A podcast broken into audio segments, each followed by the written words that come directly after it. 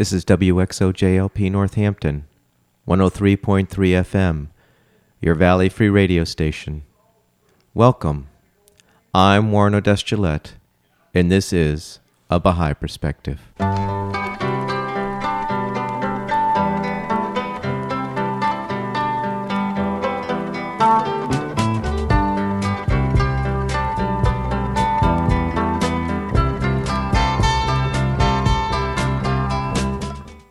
A Baha'i Perspective is a radio program that presents a Baha'i perspective on life through interviews. If you want information specifically on the Baha'i Faith, you're welcome to visit the website www.baha'i.org. That's B A H A I dot O R G. Or you can call the toll free number 1 800 22 Unite. Like other folks I interview, Lars Patenaude has more to tell than one hour can allow. In this second telephone interview segment, Lars describes his journey from the point at which he became a Baha'i at the Baha'i Academy called Landegg in Switzerland. He describes his involvement with the World Summit for Sustainable Development in South Africa and his work for the non governmental organization called Education for Peace in Bosnia. Let's continue with Lars' story. After becoming a Baha'i, so I was at Landegg, I wanted to get involved in activities as fast as possible. I had a, a great opportunity come up soon after becoming a Baha'i. Uh, the the, the uh, summer of 2002, there was a um, World Summit for Sustainable Development going on in Johannesburg, South Africa. And prior to the summit, uh, a member of the United Nations Environmental Program was speaking at Landegg, and uh, he was also a Baha'i.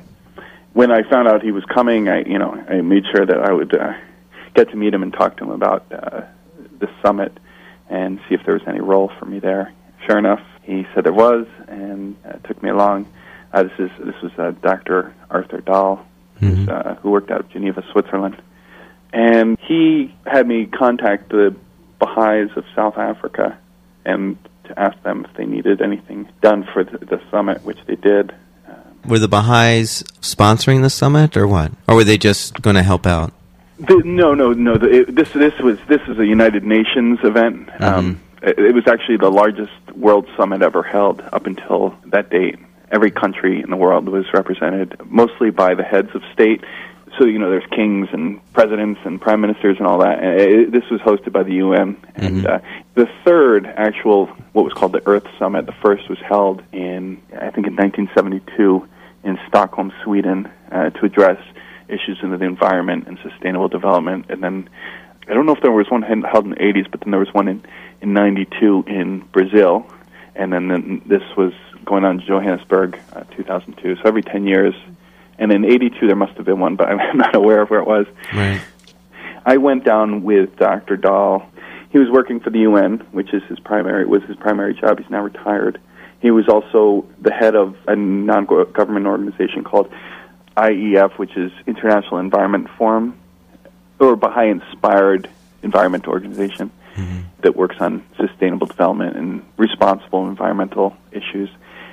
And I- got involved with the group and, and became a delegate for the group for the uh, summit and I also was helping him with whatever he was doing there. And there was, there was a number of NGOs, and then there was also the Baha'i International Community.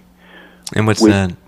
Uh, the Baha'i International Community is the community outreach of the Baha'i World Center. It's the Baha'i liaison with the United Nations and kind of with the world, the, like the non-governmental organization of the Baha'i faith that deals with the United Nations.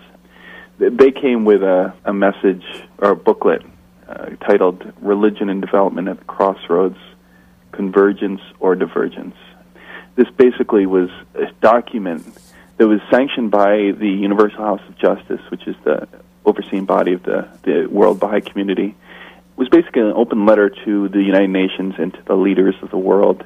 It talked about sustainable development in the future and the United Nations role, and it said it asked the United Nations and the world leaders to look more to religion, religious organizations for guidance in sustainable development, and also it talked to the religions of the world and, and asked the leaders of religions and religious organizations to rein in or to keep a closer watch over people in their religious organizations, to, to cull fanaticism, to to speak out against fanaticism, to speak out against religious activity that was damaging towards others or towards the environment. It really, you know, it spoke to the, I guess, secular world saying, you know, you need to include religion, and then it spoke to the religious world saying you need to be more responsible. And this was a message that the Baha'i international community asked the Baha'is that were present at the summit to help distribute. So all the Baha'i communities that were down in South Africa got together at the National Center in Johannesburg, and we discussed the message, and everyone got packets to try to get these packets into the hands of heads of state and to important members of the United Nations and to and as much as the news media as possible. And it was really a great experience working with all these Baha'is, and you know everyone just gave everything everything they had. And the head of the Baha'i international community that was at the summit, his name is uh, Peter Adriance from the United States. And it was the first time I'd ever worked for someone who was so transparent in in their motives and their activities. I'd never worked for a Baha'i before, and you know this is the first experience with a kind of seen Baha'i action uh, or Baha'i activities in action, and it, it was a whole different experience than any other work experience I had. As I said, Peter was just completely transparent, and everyone else was completely transparent. And everyone's motives were very clear, and, and it, it's such a wonderful experience to work with people that aren't hiding anything or don't have hidden agendas and secondary agendas. It was just a wonderful experience to be surrounded by all these Baha'is, and we're all just trying to get this message out, and, and it was just a fantastic experience down there. And I got to meet, of course, many more Baha'is from around the world Baha'is who have been working in, in international relations and international issues for decades. It was, it was a real eye opener to see uh, the Baha'i principles put into uh, action in the real world. How long was the summit? The summit was, I think it was 10 days long. I, I, I was there for a month. And why were you there for a month? Well, I, I came down early to Oh, help out with the preparations, hmm and then I stayed a, a couple days longer to, to just visit the country. And I, I'd also had um, have some friends in Botswana, and I visited, went up there to visit uh, for a short while. And actually, got to meet some Baha'is there. Uh, It was really, it was a really wonderful experience. So what happened after South Africa?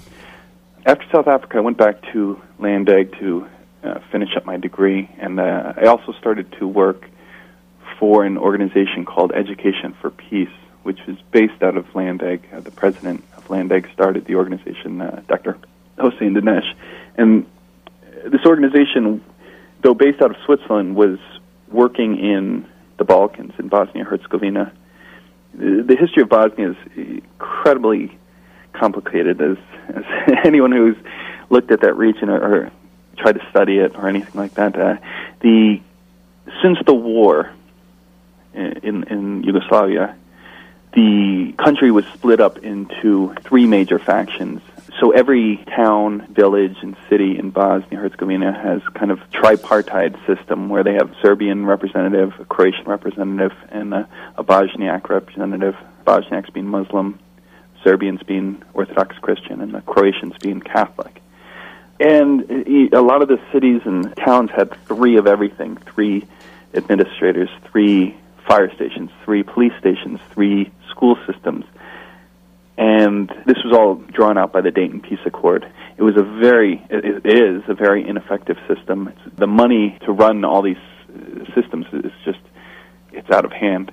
And now with the world attention being moved to Afghanistan and Iraq um, and Sudan and, and some other countries that are experiencing current problems, you know, the current issues we see on CNN, that's where a lot of international funds go to. And the, the money that was originally earmarked for former Yugoslavia, it's, it's drying up very quickly. And the United Nations and Organization for Security and Cooperation of Europe, which is the OSCE, they had issued a mandate to Bosnia Herzegovina that they needed to end their split systems. Uh, The, the country couldn't afford it anymore, so each town, city, and area had to take their three of everything and make it one. What year was that? This is 2002, 2003, hmm when I was there. Okay. The work that had been done up until this point in trying to get these communities to come together was quite incomplete. The difficulties from the war and the, the, the hatred and the underlying problems have not been resolved and, and still aren't resolved. people have huge problems. There's still so much turmoil between the communities. So therefore, the UN was looking for organizations to try to help in this process of, of bringing together these three entities in each town and city. And Education for Peace got the job of developing a curriculum to implement into the school systems, a curriculum that incorporated all three of the communities.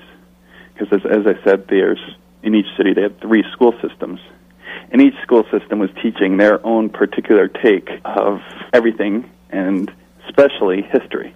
History was very different if you went to a Croatian school or if you went to a Serbian school or if you went to Bosniak school. It was taught from their point of view and usually, unfortunately, vilified the other communities. So, Education for Peace came in and using the principles of the Baha'i faith, specifically the oneness of humankind, the organization worked to create a curriculum that would help these communities work together. When we went there, we, we didn't really have a curriculum laid out. We decided that the best way to go in was to go into the cities, uh, particular cities. I was working in the city of Mostar, and to enter the schools and to meet the teachers, meet the students, and try to get a feel of what the what was going on in each of the cities or each of the communities that we were implementing this program, and then to help to have the teachers themselves create these curriculum. So we'd we'd go into each school system and try to find teachers that were particularly interested in trying to work together with the other communities and ask them to join a board to create this curriculum. So each city, we'd go into the Croatian school, the Serbian school, the Bosniak school, and try to get two or three professors from each school. Meet, have them all meet together. And this was very interesting. Since the war, a lot of these teachers have never seen each other or talked with each other. The war created, it, it was incredible what happened in these cities. I'll talk specifically about Mostar because it was the city I was living in and the city I can best describe the city of Mostar is mostly Croatian and, and Bosniak, which is Catholic and, and Muslim. There was a small Serbian population there as well. And this city had, a beautiful city that has a river running right through it. And the city had one of the highest intermarriage rate of all Bosnia, all Bosnia Herzegovina. It was 72% intermarriage. And when this war took place, it tore families apart, tore friends apart. And now you have one community, the Bosniaks, living on one side of the river, and the Croatians living on the other side of the river. And these people who grew up together knew each other, were friends, were family members, hadn't seen each other for the last 10 years. So we had one teacher on one side and another on another side who were best friends before the war, but hadn't seen each other since the war. And now we're bringing them together to try to work out a curriculum that could work for the whole city and they've seen each other for the first time, and it was unbelievable. And these people are living 100 yards apart, but hadn't seen each other in 10 years. It was, it was unbelievable. And the reunions were incredible. These people were crying and hugging each other, and, and it was just, it's really hard to describe mm. how emotionally, how overwhelming the situation was when we brought these people together. Because I read a lot about the issue in the Balkans and studied a lot of what I was going to be doing before I got to Bosnia. But to actually see the physical reality and the social reality of the war, to see these people who have gone through this, and then to see them reuniting and, and asking each other what happened, what's been happening in the last ten years, what, who in your family, you know, have you lost, or what's been going on? It was it was incredible, and the desire of most of these people, most of these professors, to to create this curriculum they they wanted it. They wanted to be together. They didn't want this divided city anymore. So it made our job, in in some senses, so much easier. It was it was almost as if no one had yet given the opportunity to create this new system. It seemed to me that the um, Dayton Peace Accord kind of made these separate situations, and, and it, it kind of reinforced it with the bureaucratic system and and whatnot. And when the individuals who were living there finally had a chance to come together to try to create a, a new system, they were very eager to reunite their city, to reunite their you know, friendships and families. And, and especially, we also included students as well in trying to create this curriculum. And the students were even more eager. I think young people are similar the world over. They just want to have a good time and meet as many different people as possible. And there was a lot of excitement for the students to meet the other students from the other schools. And, and, and this, again, is amazing that these students would live 100 yards, 200 yards apart their whole lives. You know, these 17 year olds, 16 year olds. And they'd never met each other, never seen each other because they hadn't crossed this border in the city a Croatian student would come to me and say, "Oh, I met this cute boy, and you know, from the from the other community, and uh, you know, I, I'd love to call him." And, and and it was so sweet to see a lot of the prejudices that were espoused in the popular media, and it was just an amazing experience. And what we did as, as the facilitators of this was basically just to bring them together and you know, kind of say, you know, we need to create a new curriculum that speaks to everyone, and we need your help to do it It was just amazing. Everyone pulled together, and as I said, the, the professors and the students were very eager to partake in this this process. And all we did was we just started with, okay, we're all one. Let's start from that point of view and work forward. And the process it was just working incredibly well, uh, better than anyone in the United Nations or in the Organization for Security and Cooperation of Europe, which is again it's the OSCE, which is another overseeing body in Bosnia Herzegovina they, they couldn't believe how well this, this process was working because there was other bodies there trying to unite the police stations, fire stations, all these divided bodies in each city. They were, they were they had all these different organizations trying to bring these things together, and no one was having success like we were having success. And what would you say accounted for that? You know, being a Baha'i, the belief in unity is not philosophical. Allah said it's unity is a law as much as gravity is a law. We need to come together. And if we are given the opportunity to come together, we go to it. We, we come together. And I think that is the base for education of peace, is that unity is a real force in the world. And given the opportunity, people will unite. And, and that's basically all we were doing. We were just opening up the opportunity for these students and teachers to unite. And we weren't pushing it down anyone's throat. As I said, the organization had uh, Dr. Danesh. He, he told us before we went, you know, we're not teaching anyone anything. We're we're not we're not going in there and, and telling people how to do things. We're going there to listen, and we're just kind of giving a little bit of direction and and stating our our hopes and desires and and our belief about unity, and and then letting the process go from there, letting the students and the and the professors kind of work it out, work out the details. A lot of other organizations that came in came in with pre-designed programs that the organizations had that the people there had to fit into. Whereas we tried to let the teachers and the students create something that they could you know fit into you know they would create their own curriculum and their own ideas. You know there were a lot of the students and teachers talked about the, their experience since the war with so many different international organizations coming in and telling people what to do. You know this is how you have peace. Make your community better and everyone was so sick of being told what to do. And I think we, we really, really tried not to tell anyone what to do, and, and and we didn't know what to do. That was that was part of the part of the thing. The, everyone working for Education for Peace was, you know, 30 or younger, and and had very little experience in the world, especially in international bodies. And um, and I think that was a strength, as opposed to a lot of people would see that. I Actually, we when we first got there, we we met with, you know, a lot of the premiers and you know a lot of the bigger statespeople who had been in the country and, and people who had dealt with a lot of international issues for decades and decades, and they saw our group and they said, "Oh my goodness, you know, this is a bunch of kids coming in here to take on this huge job." And um, and they said, "Well, you know, I guess we'll let them try it." And and uh, I think our inexperience really was good in a way because we didn't assume anything and we didn't feel like we knew better because we really didn't all we knew was that we believed in the oneness of mankind and we believed in unity and and we that's basically our only was our only guiding light. We basically just tried anything. As long as the discussions and the activities pointed towards unity that was our only goal. And that was all we laid out for the students and, and teachers. And they, they said oh that's something you know we can work within that perimeter.